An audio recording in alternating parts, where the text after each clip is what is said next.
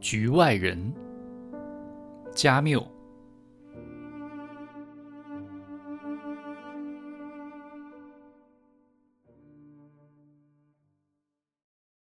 玛丽晃了晃我，说：“马松已经回去了，该吃午饭了。”我立刻站起来，因为我饿了。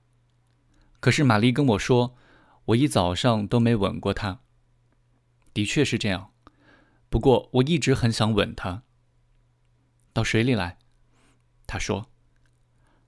我们跑起来，扑进袭上沙滩的一阵阵细浪里，游了几下。玛丽贴在我身上，我感觉到她的腿夹着我的腿，即刻感到一阵冲动。我们回来时，马松已经在喊我们了。我说我太饿了，他立刻跟他妻子说，他很喜欢我这样。面包很不错，我狼吞虎咽的把我那份鱼吃光了，然后还有肉和炸土豆。我们吃着。都没说话。马松时不时的喝着酒，还不断的给我倒酒。上咖啡的时候，我的脑袋已经昏昏沉沉的了。我抽了很多烟。马松、雷蒙和我，我们三个计划一起在海滩过八月，费用大家一起出。玛丽忽然对我们说：“你们知道现在几点吗？才十一点半呀。”我们都很惊讶，可是马松说我们吃的太早了，这也很自然。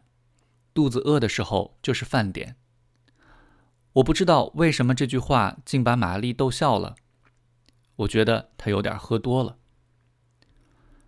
马松问我要不要和他去海滩上散散步。我老婆午饭后总要睡午觉，我可不喜欢睡午觉，我得走走。我总是对他说。这更有益健康，但毕竟这是他的权利。玛丽说要留下来帮着马松太太洗盘子。那个巴黎小女人说要干这些事儿，得把男人赶出去。我们三个人走了。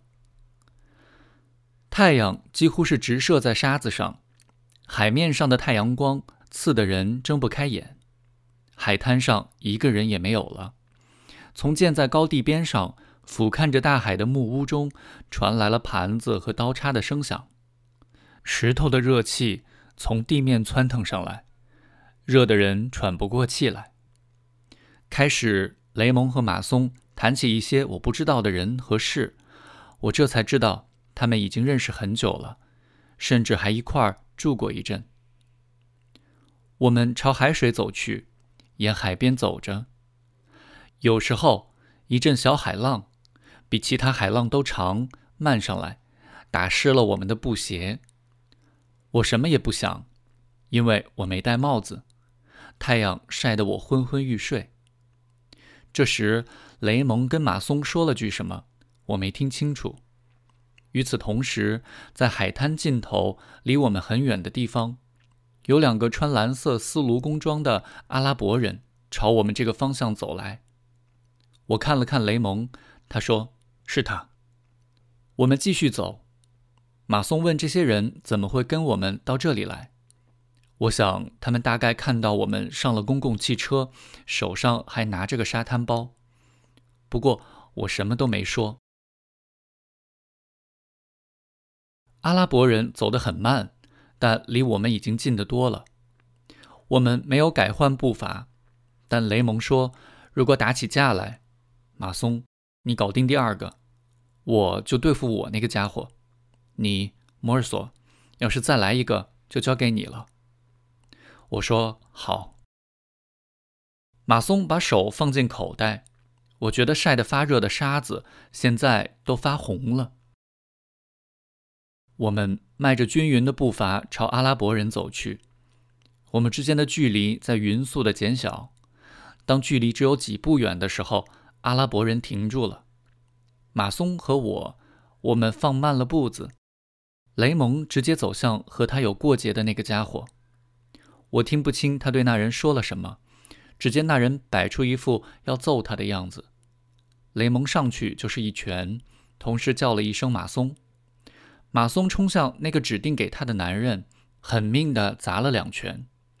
那个阿拉伯人被打进水里，脸朝下，就这样呆了几秒钟，脑袋周围冒上来一大串泡泡。这时雷蒙还在打，那个阿拉伯人满脸是血。雷蒙转身对我说：“看着他的手要掏出什么。”我对他喊：“小心，他有刀。”可是。雷蒙的手臂已经给划开了，嘴巴上也挨了一刀。马松往前一跳，但是另一个阿拉伯人已经从水里爬起来，站到了那个拿刀的人身后。我们不敢动了，他们慢慢后退，不停地打量我们，用刀威胁着我们。他们感觉自己已经退到相当远的地方，就飞快逃跑了。